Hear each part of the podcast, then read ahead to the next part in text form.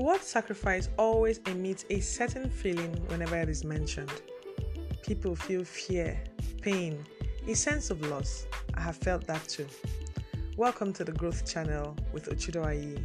Today we'll be looking at the success of your sacrifice. When I was young, I couldn't bear the thought of sacrificing. It seemed it was always required of me. I loved to sleep, relax, have fun, eat, and engage in my hobbies. My folk ensured that I made some sacrifices though. With their eagle eyes, they made sure I didn't slack off where I was supposed to be acting. And when I look back at those days, I wish I took those lessons more as seriously as I was supposed to at the time. And when I had to sacrifice something, it was done begrudgingly without understanding. Oh, yes, I learned those lessons eventually, but it was the hard way.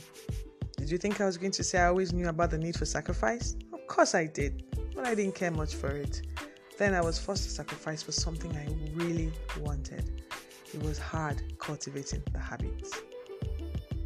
Sacrifice means many things, but for the purposes of this podcast, I'll define it as giving up on something valuable for the sake of something more valuable.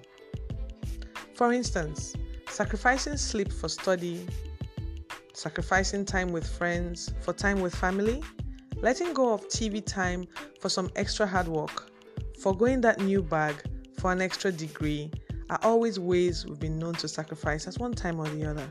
Yes, sacrifice. It is not easy accepting that sacrifice is a part of life, but it has its benefits, and that can only come from sacrificing. There are quite a few of them. Most levels of success are only achieved through sacrifice. If you want to enjoy better in the future, save on costly medical bills, and have a life of health and freedom, you may want to sacrifice junk and unhealthy food today. To have good grades and better career prospects, sacrifice is required. From having a healthy self esteem and confidence to having a life of impact and influence, from enjoying financial freedom to enjoying high end, luxury and the finer things of life, to even building on that great relationship, the road is laced with sacrifice. The law of sacrifice states that you cannot get something without giving up on something in return. One important thing to note, though, is that the art of sacrifice exploits your gift of choice. It gives you a choice to achieve your highest levels of success or deal with the unpleasant consequences of failure. I dare say that life by default tends towards negative and will always require sacrifice of something to direct it towards the success that it deserves or desires. The level of your success can be traced to the area of your sacrifice. If your sacrifice is in the area of your marriage, your career, your dreams, your goals, your finances, your success will show in those areas. If your sacrifice is on something not so valuable, for instance, investing in unhealthy relationships or financial schemes, your results will also reveal where your sacrifice has been.